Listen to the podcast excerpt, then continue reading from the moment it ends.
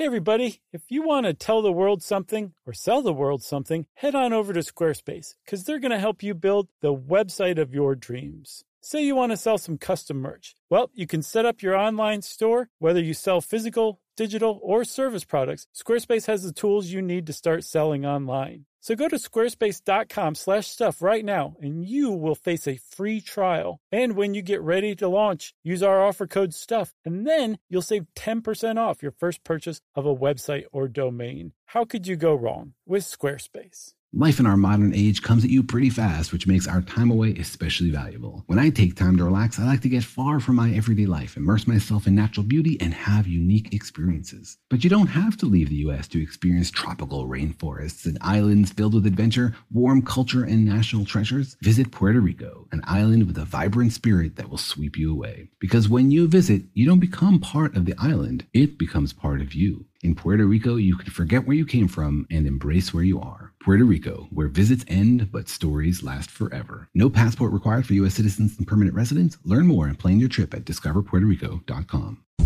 Attention, celebrity listeners. Hope that got your attention. Hey, everyone, this is Chuck. And as some of you have heard, I have announced that I have a new solo podcast coming out in November called Movie Crush. The show where I interview your favorite people about their favorite movie.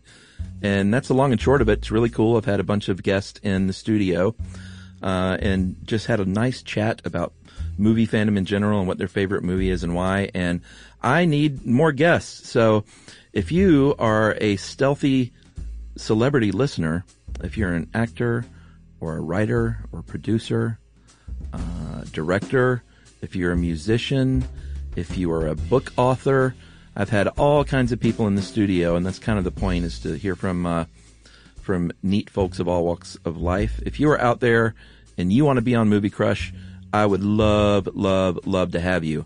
If you're in Atlanta or going through Atlanta with a movie project, that's great. If not, we have partner studios in LA and New York, and we can work it out if you live in a flyover state even, let's say. So hit me up. Just send me an email to moviecrush@howstuffworks.com and put in the subject line, Movie Crush guest, and I'll know it's you, and I appreciate it. It's a lot of fun, trust me. And here's to recording podcasts together. Thanks. Welcome to Stuff You Should Know from howstuffworks.com.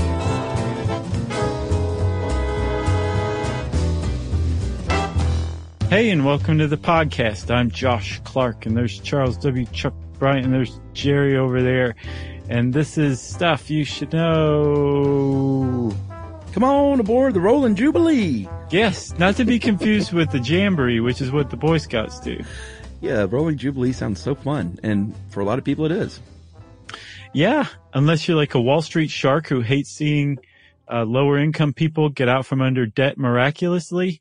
It's a great time for everybody. I honestly didn't know much about this thing, so good pick. I didn't either. Yeah. I saw I saw it in the sidebar while I was looking for an article to do. And I was like, I have no idea what that is. So let me check it out. And it was just one of those hidden gems, if you will. Yeah. Should we let's talk about debt, baby? Yeah. And I want to say, like, this is largely about the Rolling Jubilee, but we're going to scratch the surface of the consumer debt secondary market. Mm-hmm. I would love to do one on just debt and debt collection and just the whole industry and the whole massive ball of wax sometimes. The business of debt. Yeah. And like, you know, how, in what cases it's actually good to have and like how it kind of powers the economy, all that stuff. Did we ever do one on bankruptcy? No. All right. Well, we should fit one of those in there, too. Yeah, we got a lot to do. We have a lot left to do. More work to be done. Yep. All right. So in this case, we're talking about consumer debt. In the United States, it is an astounding number and problem. Is that fair to say? I would say that's yes. I think that might even be an understatement, although – so as of this, when this article was written, which appears to be about December of 2012, It was a bigger problem then than it is now from what I'm seeing. Well, I have a higher number now than then. Okay, go ahead. Well, the number I see, well, the original number from 2012 was 11.44 trillion. Trillion. The number I got today was 12.73 trillion. I saw 12.29 trillion. Okay, well. Which is still, I mean, that's, yours is almost $1 trillion more in 4 years. I'm sure those are, so that's 2017 numbers? Yeah. Oh, okay. Well, that would explain. Mine was Q2 of 2016. Oh, so that's the distant past. $1 trillion increase in 5 years. That's all of the household debt, credit cards, mortgages, car loans, old medical bills, all that stuff. Student loans, big part of it. Yeah, that's a big one too. That all households have in the United States, right? Yes. As of 2017. Hats off to you, man. I could not find 2017 numbers. Yeah, so here's the thing. Debt, if you talk to someone who knows finance, they will say, like, debt is not the worst thing in the world. It's not like being in debt. It's got to be the right kind of debt. Like owing a ton of money to high interest credit cards is not good by any measure. Right. Emily and I got smart when we, I think I've told this story, when we bought our house, we had a bunch of stupid credit card debt. Mm-hmm. And this was, 12 or so years ago. And what we did, because they were giving away money back then, foolishly, and this could have bought us in the butt, I guess, if we hadn't have, gotten jobs and been able to afford payments. But we rolled all that credit card debt into our home loan. So we literally paid off every cent of it and told each other, we're never going to go into credit card debt again. Right. And since that day, and it was tough, we have never not paid off a credit card in full at the end of every month. Yeah. We almost always pay them off too. And it's like just the best feeling to be able to look at that stuff and be like, oh, wow, I'm not like dying here. Well, yeah. And to be able to kind of give the finger to a credit card company and say, I'm using you for what you're supposed to be used for, which is to pay for things easier, but to not mortgage my life away with ridiculous interest rates because I'm buying stuff I don't need and can't pay for. Right. And thanks for the Sky Miles, chumps. Yeah, for real. All right. So that's bad debt. There are all kinds of bad debt, but debt's not the worst thing in the world to have. What's bad is delinquent debt. Right. And yeah, so there is, like you were saying, I think good debt to have if you live in a consumer-based economy. Mm-hmm. Right. Debt kind of makes the world go round. But yes, delinquent debt is across the board bad debt for almost everybody involved. Yeah. And about 10% of the debt in the U.S. is delinquent debt. See, this is where I saw a major drop, actually. Oh, okay. So is it not that high anymore? No, man. Like by half. Oh, wow. Yeah. As again, I found Q2 of 2016, but it was in this article that was written in 2012. It says 1.06 trillion is delinquent. Uh huh. I saw in 2016 it was 589 billion. Oh, well, that's in the right direction. And that about 3/4 of that was super delinquent. Although I think they call it seriously delinquent. I like super delinquent more. Or way delinquent. Or, oh my God. Which means 3 months, 90 days late or more. Probably, not in all cases, but probably delinquent to the point where you're not going to pay it. Right. But, so there are the banks, as anyone who's ever owed a bill longer than 90 days knows, banks and lenders of any sort will just be like, here, collection agency, go take this. And if you can get something out of them, we'll split what you get. Right. Yeah. And you're in this cycle because collection agencies, that's their business, right? Lenders lend money. Collection agencies try to go get money that's owed, right? They're like a different ilk altogether. And there's actually different kinds of levels of that, as we'll see. But you're in the machine and your life's going to be made unpleasant by the people who are trying to collect on those bills, right? Yeah. What the Rolling Jubilee, which we're talking about today, what that does is they have entered the debt collection industry. But rather than trying to collect on debt, they are buying debt and forgiving it. Yeah. So here's what can happen. Back up a second. let's say you owe a ton of money on a bad credit card, and you have been delinquent for a little while, and you call up that credit card company and you say, you know what, I want to pay this. I spent this money, but your interest rate is really bad, and can you work with me on this interest rate and get it down to a point? And they'll stop you right there and say, oh, sir or ma'am, I'm sorry, but we don't own your debt anymore. And you go, huh? And you say, no. We sold that debt to an investor. And you go, huh? And if you don't know that this is how this works, then, well, you didn't pay attention during the mortgage crisis, because that's basically what that was. Bundling debt to an investor, bundling loans, mortgages, bad debt into securities that are then sold to those investors who buy it really, really cheap with the idea that they can then go out and collect on a portion of that to make a big profit. Right.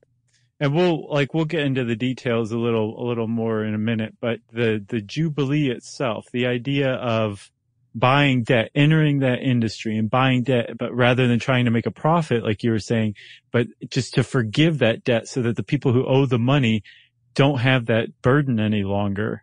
That is the whole point behind it. And if you're like, wait a minute, this sounds like some sort of plot out of maybe Occupy Wall Street, well, then you would be 100% correct, because at Zuccotti Park in, I think, 2011, the idea for doing this was bandied about. And there was a guy named Thomas Gorker who was there at one of these conversations. And he went on to found this thing called Strike Debt, which is an offshoot organization from Occupy Wall Street. And Strike Debt has this project called Rolling Jubilee. So it's a direct outcropping of Occupy Wall Street. Yeah, this is in 2012 when Strike Debt was finally launched, and the whole deal with Occupy Wall Street was basically protesters getting together and saying, well, you'll bail out banks to the tune of billions and trillions of dollars, but the banks don't then turn and say, well, we're going to forgive consumer debt as well since we were bailed out.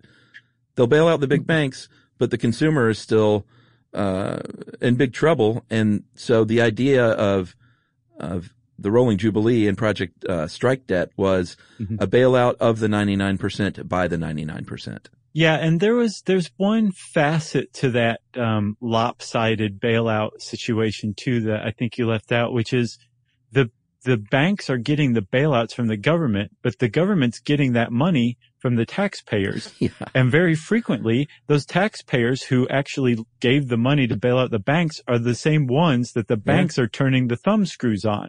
Sure. So they're basically saying, thanks for the bailout money. Give us the money you actually owe us individually now. Yeah. And yeah, Occupy had a big problem with that. And I think for good reason, frankly, if I can go on record for saying that. Yeah. So, I agree.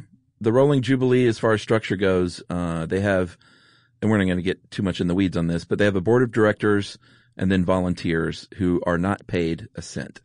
Originally they had, brokers and, well, they still have brokers and web developers, who have been paid, but well below market value. They're not completely donating their time in all cases, but they're getting paid a pittance, for this cause of what they normally would. Right. Like, pre-wrapped, cooler sandwiches money. You know what I mean? Like the kind, not even like a recognizable brand of sandwich that you buy in like a bodega or a convenience store. Just, you know, somebody's last name with like a poorly drawn like logo next to it that's over printed. So it's smudgy. You can't even really see what the logo is supposed to be. That is the kind of sandwiches these people are able to buy with the money they're getting from the Rolling Jubilee. Yeah. Where there is no discernible difference between the meat and the bread. They've just coalesced into one right. Lumpy, moist unit. Yeah. Oh, I know. I grossed so many people out there with that word combination. Moist. Yeah. Moist unit. Moist lumpy unit, is that what I said? Wow. Should we take a break so soon? After moist lumpy unit? Yeah. All right, let's do that and we'll come back and talk a little bit about the origins of the word Jubilee.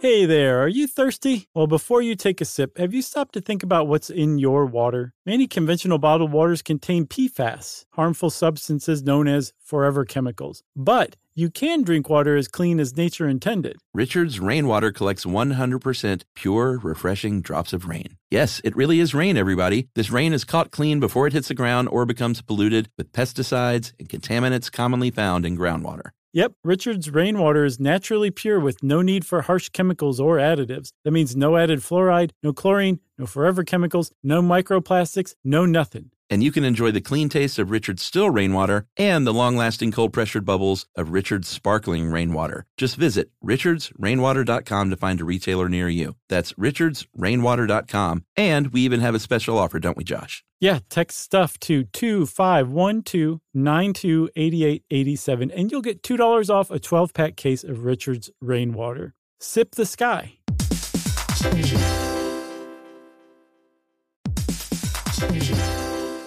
Hey, everybody, we're here to tell you about Viator, a tool that you can use to plan and book travel experiences around the world. That's right. The Viator app and website make it easy to explore 300,000 plus travel experiences so you can discover what's out there no matter where you're traveling or what you're interested in. Yep, Viator can help you plan better travel experiences. 300,000 plus travel experiences to choose from means you can plan something that everyone you're traveling with will enjoy. That's right. You can also enjoy real traveler reviews to get insider information from people who've already been on the experience that you're considering. Plus, you get free cancellation that helps you plan for the unexpected. Yeah, and Viator offers 24/7 customer service, so you know you'll get support at any hour if things aren't going as planned. So download the Viator app now and use code Viator10 for 10% off your first booking in the app. Find the perfect travel experiences for you. Do more with Viator.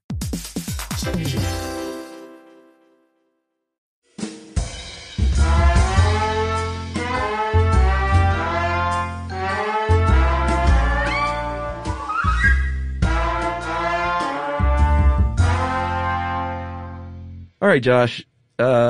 I kind of thought Jubilee meant Jamboree because I'm a big dum-dum sometimes. Hey, I'm right there with you. But it is not true. It actually comes from the Bible, specifically the book of Leviticus. I'm not sure which one. I used to know all those in order. I could rattle them off. Genesis, the third book of the Bible, I think, right? Like I know. Genesis, Exodus, Leviticus. Numbers, Deuteronomy, Joshua, Judges, Ruth. 1st and 2nd Samuel. Man. Ruth. There's a book of Ruth? Yeah. Some of that stuff really just comes right back into my pea brain. I didn't know that. So anyway, in Leviticus and the Old Testament, Jubilee is actually an English variation of the Hebrew word Jobel, J-O-B-E-L, which means ram's horn. And this is how you would blow in this horn, dun, dun, dun, and announce the signal of the year of the Jubilee. Right, which I saw every 49 years. Apparently, this article says every 50 years. Okay. Roughly every half of a century, let's just say, right? Yeah. And so they blow the ram's horn, and that was a big deal. Sure. So according to Leviticus, Leviticus 25, I guess, which is some section, the 25th section or verse or what, chapter? Chapter 25. Is it chapter? Okay. Yeah, it goes chapter then verse. Okay, so the 25th chapter of Leviticus basically says, here's how you do Jubilee.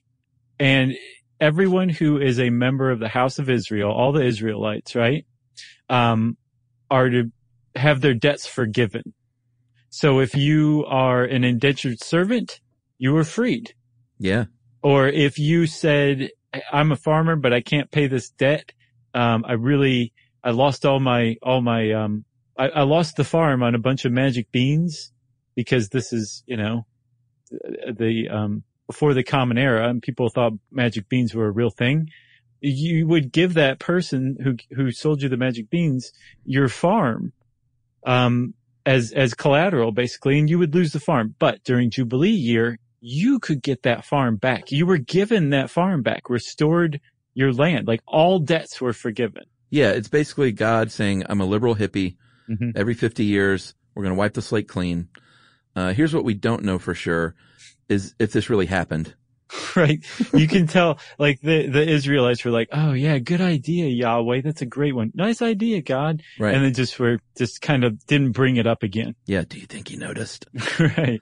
So we're not sure if that actually happened, but there are records in history of other cultures that did this sort of clean slate tradition.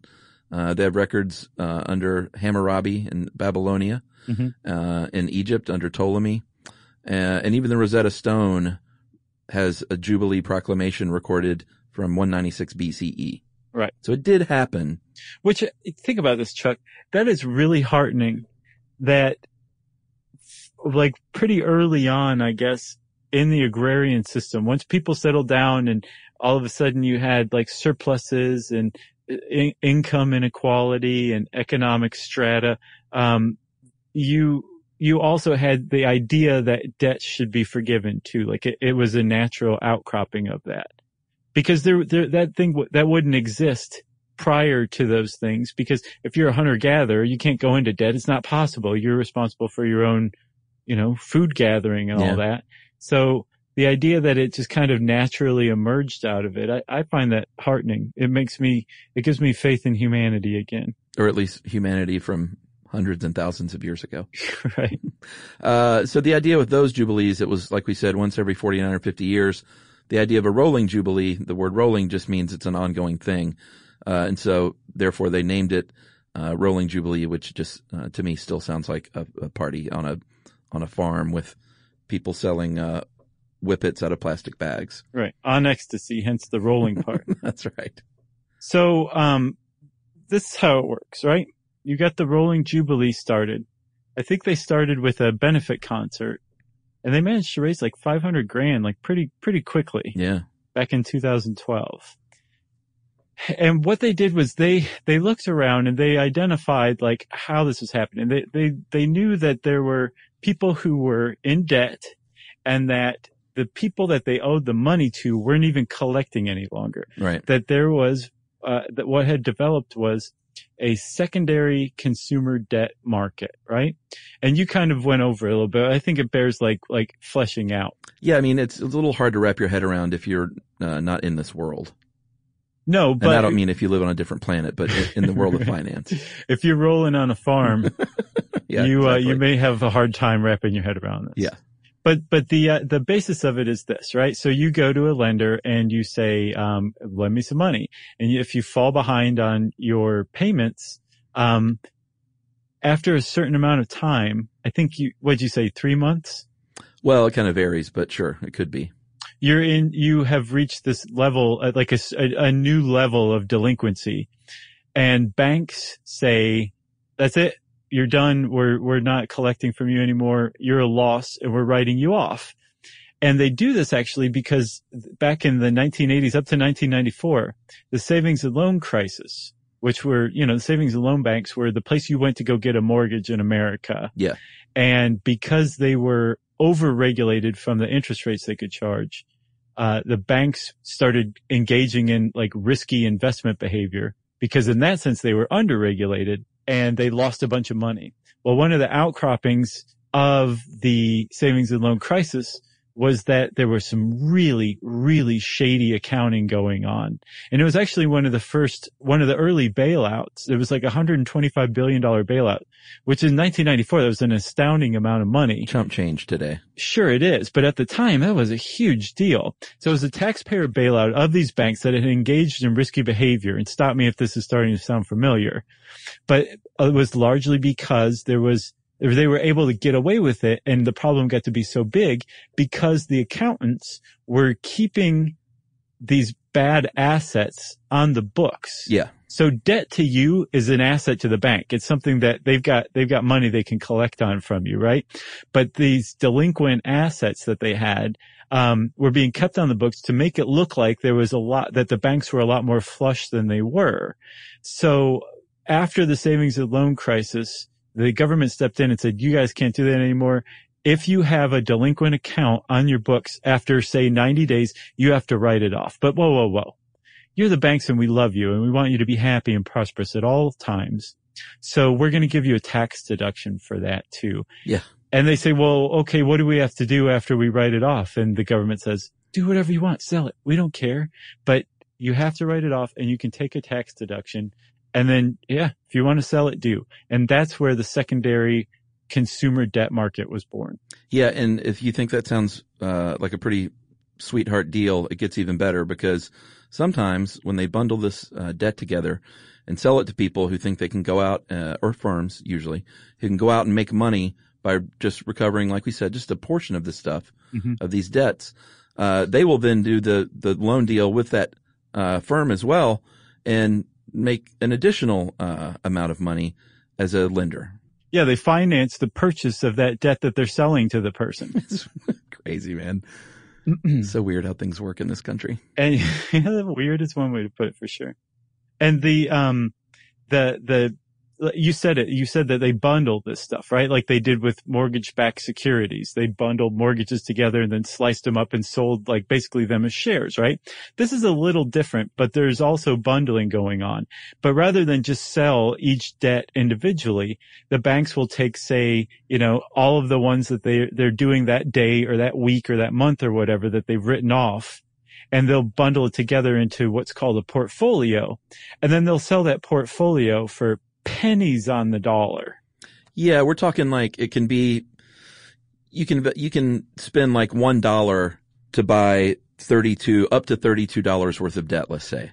Yeah, I think that's about as good as you can get. That's the best I've seen. I've seen anywhere from 10 cents on the dollar to a 1 to 32 ratio. Yeah, which is, I mean, that's a great on one hand it's super cheap, but it's very risky still, because what you're doing again is buying debt that you may or may not be able to collect on. Right, exactly. And so like the whole industry is based on the idea that you'll be able to collect some of the debts that are in this portfolio, and that you'll probably only be able to collect on a portion of the debts that you do collect on. So some out of the gate, the people just aren't going to pay you. No matter how much you call them and harass them, they're just not going to pay that debt. And if it's small enough that it doesn't make any sense to spend the money taking them to court, there's just nothing you can do about that. If they're like, I'm on year 6 of this debt being reported on my credit, I'm not about to pay now, because once I make it to year 7, you guys can't do anything about it any longer except to call me. They're not going to pay. But there's going to be some in that portfolio where either the people just want to pay to get you to stop calling. The debt is big enough that you could conceivably take them to court, or for other reasons. So there's going to be some in there that you can collect on.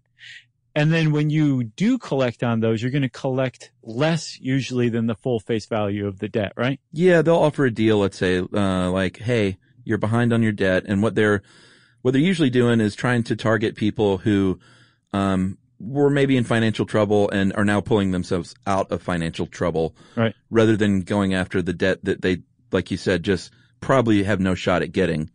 But now, hey, you got a job again. You're making a little dough. Pay us back like 50% and we'll call it square.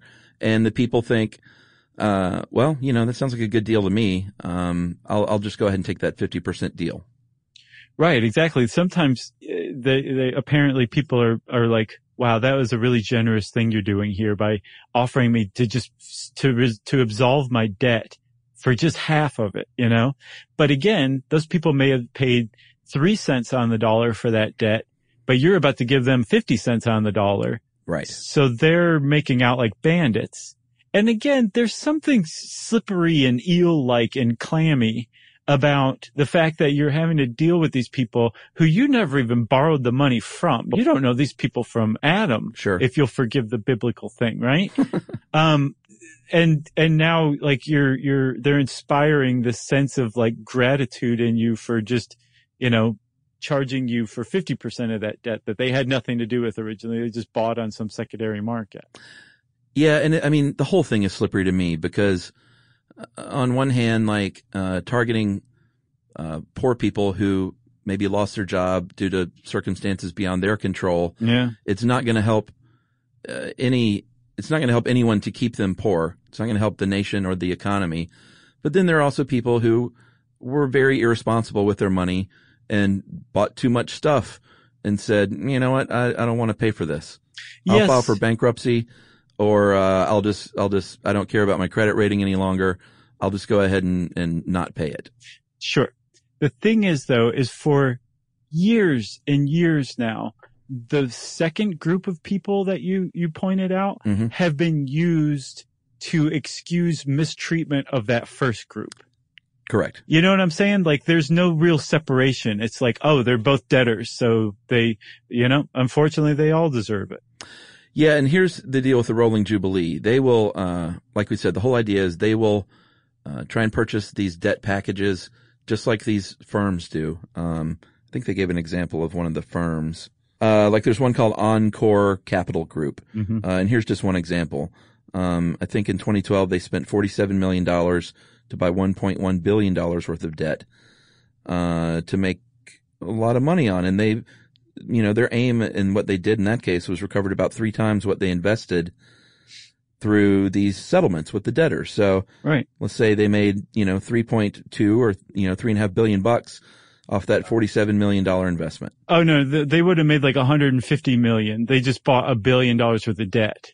Oh, okay. Yeah, gotcha. Profit. Okay, I understand. Yeah, but that's still, I mean, that's substantial for 1 quarter. Yeah. For basically just saying, hey, we'll take over the harassing phone calls from here, everybody. Yeah, and this is, you know, they basically, like the banks have given up on this because they would have to spend way too much money to not become bankers any longer and to become bankers / debt collection agencies. Well, so they've just given up on trying to collect, where these other people are like, no, we do this. This is what we do, so we'll take it. Exactly. And again, they're required, lenders are required by law to write off delinquent accounts after a certain number of days. So even if they wanted to keep collecting on it, they can't. Yeah, that's right. So with the Rolling Jubilee, and we'll talk about a little bit how they do this, but they buy this debt, forgive it, like we said, but it's not like if you're someone who is in trouble, you can't contact the Rolling Jubilee and say, please buy my debt. Because it's all lumped together. They do help people and families, but a lot of times they don't even know who these people are. Sometimes they do. And if they have their personal information, they will then contact them and say, your debt is forgiven. But because it's a Rolling Jubilee, what we would like you to do now is donate a little bit of money back to the cause because your debt is forgiven. And I wonder what their numbers are for stuff like that. Extraordinarily low. For people donating then afterward? Yeah. So not only donating, but like getting back in touch. Apparently, I read this interview with, Thomas Gorker, and they asked him that very question. Like, mm-hmm. you know, like what kind of response are you getting from people? And so they've got everybody's personal information. They just don't have it until they buy the portfolio, right? Yeah. So they'll send everyone in that portfolio a letter saying, here's the amount of debt that you no longer owe. We bought your debt. It's being abolished. And I think most people are like, is this a scam? Are you like trying to get my social security number or something totally. Like that? So they're just totally ignoring this letter. And they say, no, we're the Rolling Jubilee. Which right. doesn't help matters. No, it doesn't. Cause they're like the Boy Scouts. Right. But but regardless of whether those people get back in touch, regardless of whether they donate to the cause or not, their debt is still forgiven because the Rolling Jubilee or Strike Debt makes this point that this is not like their goal isn't to decide, well, who really who deserves this. They can't make that judgment because when they buy a portfolio, they have no idea who the individuals are in there. They just know that these people owe money and that the likelihood, since they're delinquent on their debt, that they either are experiencing a time when they're down on their luck or are getting out of a time when they're down on their luck, that is enough.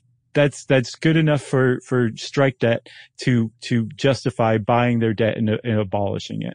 Well, yeah. And not only that, but Rolling Jubilee and Strike Debt's goal they're not saying we're going to solve the consumer debt crisis or even we're going to solve, and we'll talk about student loans more in a minute, but we're going to solve the student loan problem. They're literally just saying we're going to solve a tiny fraction of this, but what our real aim is to raise awareness because you can protest all you want, but you simply can't ignore a real program like this. Right, exactly. Because it gets a lot of press too, you know? Oh, sure. So let's take one more break, Chuck, and then we'll come back with more on this.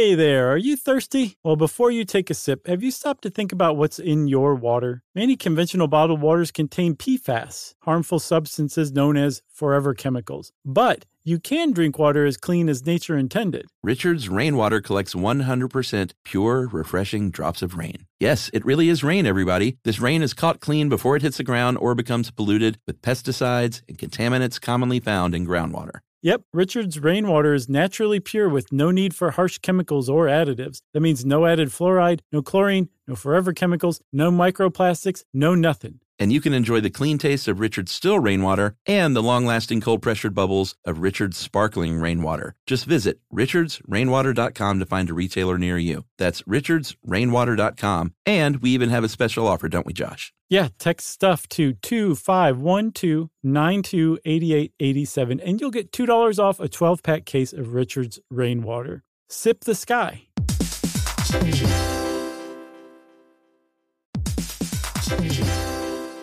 All right, game off. Let's pause here to talk more about Monopoly Go. Because in Monopoly Go, you can team up with your friends for timed tournaments where you work together to build up each other's boards. It's very nice. That's right. And the more you win together, the more awesome prizes you unlock. And there's so much to get. I'm talking about unique stickers that you can trade with friends to complete albums for big prizes, cool new playing pieces to travel the boards with, or hilarious emojis for taunting friends when you smash their buildings or heist their vaults. Plus, Monopoly Go feels new and exciting every day with constantly changing tournaments and challenges, like digging for treasure or a robot pachinko machine. And there's always new timed events that help you win big, like massive multipliers for everything you win or rent frenzies. That's right. There's always something fun to discover in Monopoly Go. So get off the bench and go download it now for free on Google Play or the App Store. Game on.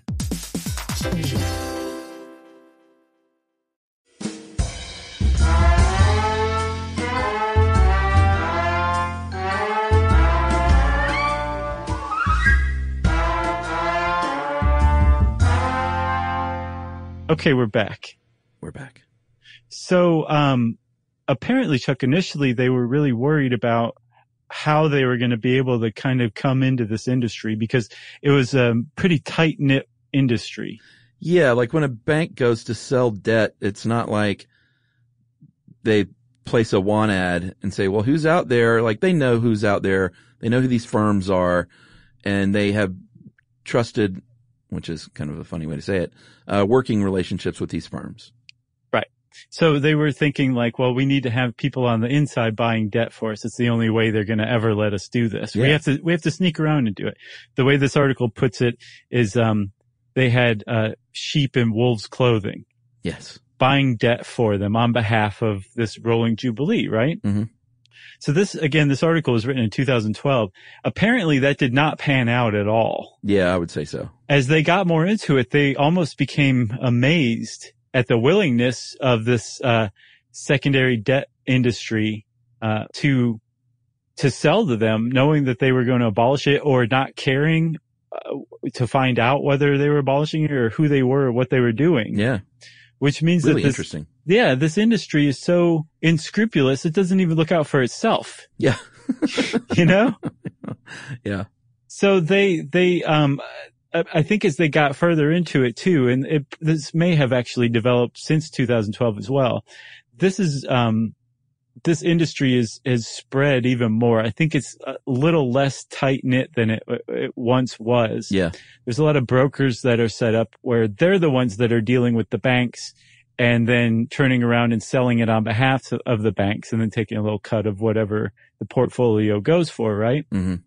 But then there's also like websites that do the same thing. Just like you have an online stockbroker, there are websites where you or I, Chuck, can put together $1,000 and go buy a portfolio that was worth like $10,000 to $30,000. Yeah. So if you want to really stick it to your fellow man, go do that. Go start doing that because it's something you can do online now. That is correct. All right. So will this work is the big question.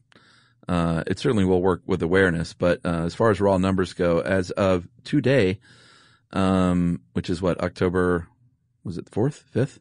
It's the 4th. October 4th, 2017, they have raised $701,317, which This is a few hours ago, so it's more than that probably by now. Yeah. And they have forgiven about $32 million total to date, which, like we said, is a not even a fraction. What's below a fraction? Infinitesimal amount. An infinitesimal amount. Did I say infinitesimal? I think I just made up a word. But it kind of works. It's so infinitesimal, it's invisible. That's right. It's such a small amount that it makes no dent in the problem, really, except to those individuals and families who are like, oh, well, this really worked out for me. But $32 million is raising awareness, which is a good thing. Oh, yeah. Yeah. Again, like there was a huge thing in 2012 when they first announced it. It was everywhere, right? Everybody was talking about it. They got another bump in 2014. I can't remember what happened.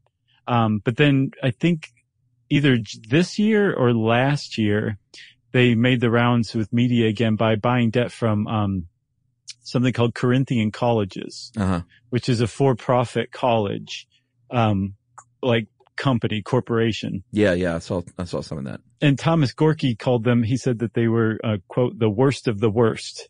And they have just tons of lawsuits against them, for, just all manner of activities. Yeah. And the Rolling Jubilee got something like, bought like $3.5 million worth of debt from them. And this would be student loan debt? Yes. And the reason that they were able to do student loan debt is because this is a for-profit college, so this wouldn't have been federal student loan debt. Yeah, like 90% of student loans are from the federal government, and the federal government does not sell their debt. No. So if you have a student loan, you're through the federal government, like the Rolling Jubilee is never going to be able to help you. No. At least not directly like that. But that also raises one of the like long-standing criticisms against this idea. If you are against the entire like predatory lending idea of the banking industry and the secondary market, the whole thing, this whole icky mess, right? You're going to criticize Strike Debt for contributing to it. They're throwing money into it, even though they're like abolishing debt, they're still giving money for it, right? Yeah. And so Strike Debt's whole thing is like, hey man, the level that we're operating on is so small that we couldn't possibly affect the market.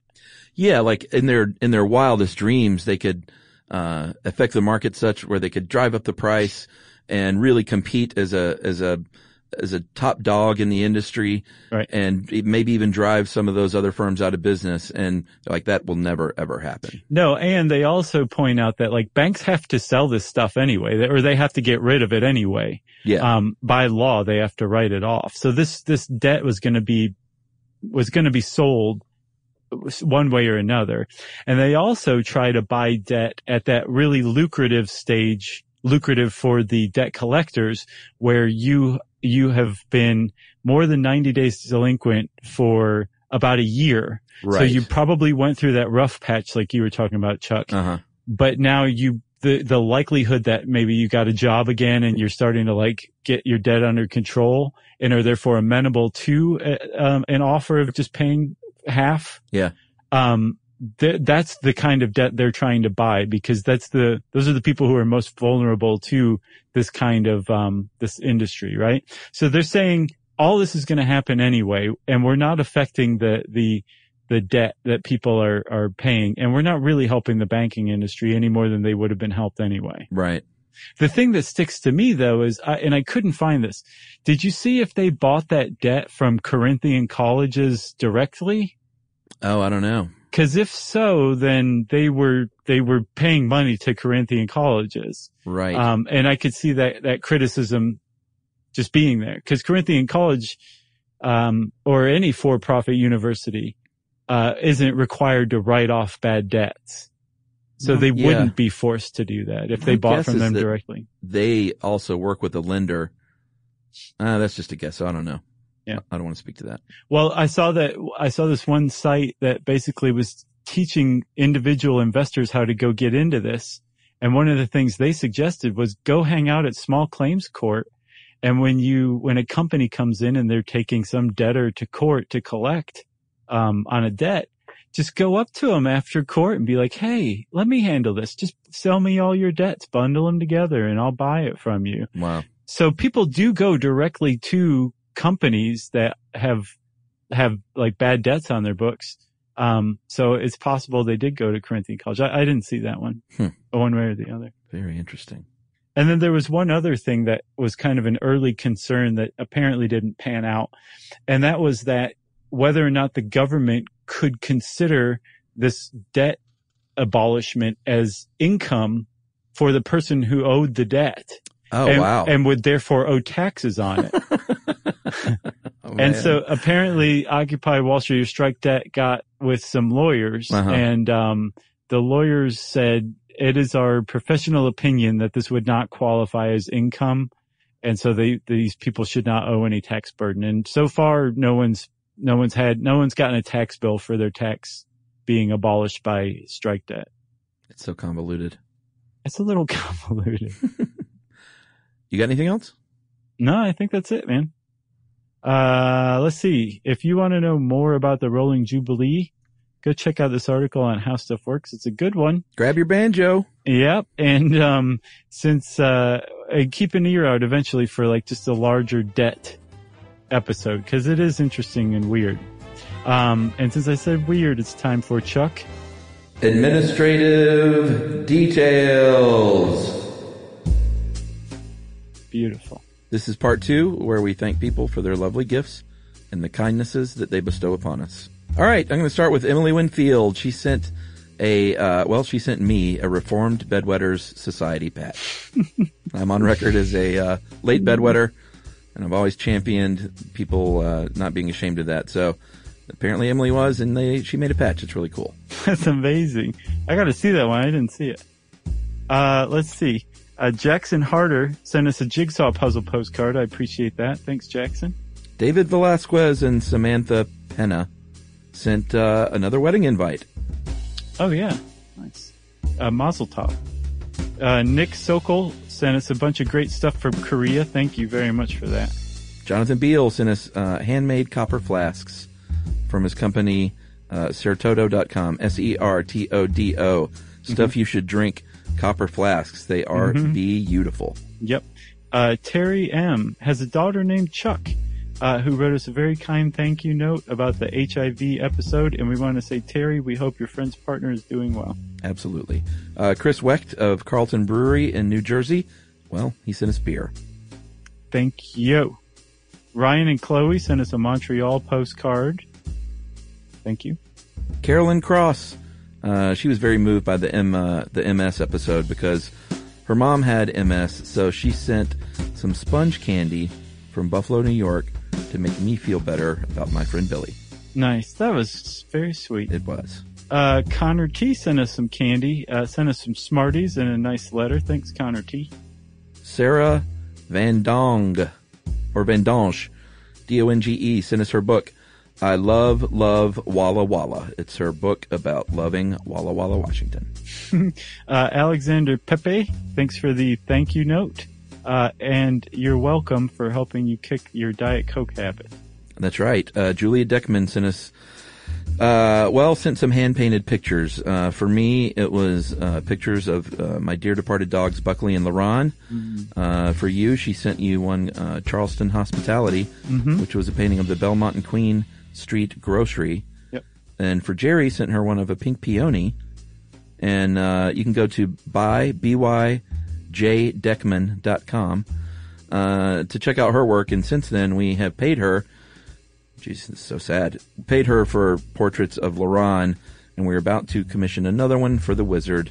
So the core 4 will be represented by Julia Deckman's art in our household. Nice work. Carolyn, and I'm not even going to attempt your last name, Carolyn. I'm just going to spell it S-W-I-S-Z-C-Z. That's Swizzle Stick. Put that together with a .com, and it will take you to her site, which has her awesome zine featuring us called The Dread, appropriately enough. Jordan Pearson from Canada sent us some Canadian chips, Lay's ketchup, and Old Dutch ketchup chips. Nice. Sans gluten is what it says, because it's French Canada. And also, Jordan had the nicest handwriting I think I've ever seen. Yeah. Oh, yeah. Thanks a lot for that. Nice handwriting these days is that'll take you far. Yes, it will. In the past. Let's see. And then Catherine from Velodrome sent us some CDs. Thanks a lot for that, Catherine. Matthew Grubb sent us his first children's book called Tommy P. Tinker and the Super Duper Rare 1892 Bottle Cap. Nice. And then we want to thank Max from Chirps Chips, who sent us some Chirps Chips. Remember in our crickets episode? Mm-hmm. Crickets, eating crickets, basically. We mentioned Chirps, and they heard it, and they said, here, guys, try this. Did you try them yet? I have yet to try it. I think we should try it, like, on Facebook Live or something like that. Oh, that's a good idea. You know? Jake Moore, and that is with one O, sent us his hot sauce, Spank You Very Much, is the name of the hot sauce. I'm not just being cheeky. Nice. And then that's all I've got written down. You got any more? I just got one more. Matthew from Minnesota sent us his joke book, The River of Wahaha. Great. I love a good joke book. Great. Well, thanks, everybody, for sending us stuff. And if you want to send us stuff, we always are grateful for it. You can get in touch with us via Twitter. I'm at Josh Clark, and the official handle is SYSK Podcast. You can join us on Facebook.com/Stuff You Should Know or /Charles W. Chuck Bryant. You can send us all an email to stuffpodcast@howstuffworks.com. And as always, join us at our home on the web, stuffyoushouldknow.com.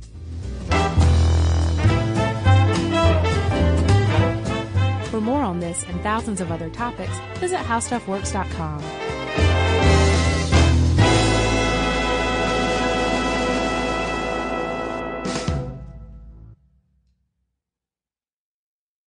Are you thirsty? Well, Richard's Rainwater is caught clean before it even hits the ground. Rain is naturally pure, so there's no need for harsh chemicals or additives. Richard's Rainwater contains no chlorine, no forever chemicals, no microplastics, no nothing. Enjoy the smooth, clean taste of still rainwater or the cold pressured bubbles of sparkling rainwater. Just visit richardsrainwater.com to find a retailer near you. That's richardsrainwater.com. And for a coupon, text STUFF to 251-292-8887 and receive $2 off a 12-pack case of Richard's Rainwater.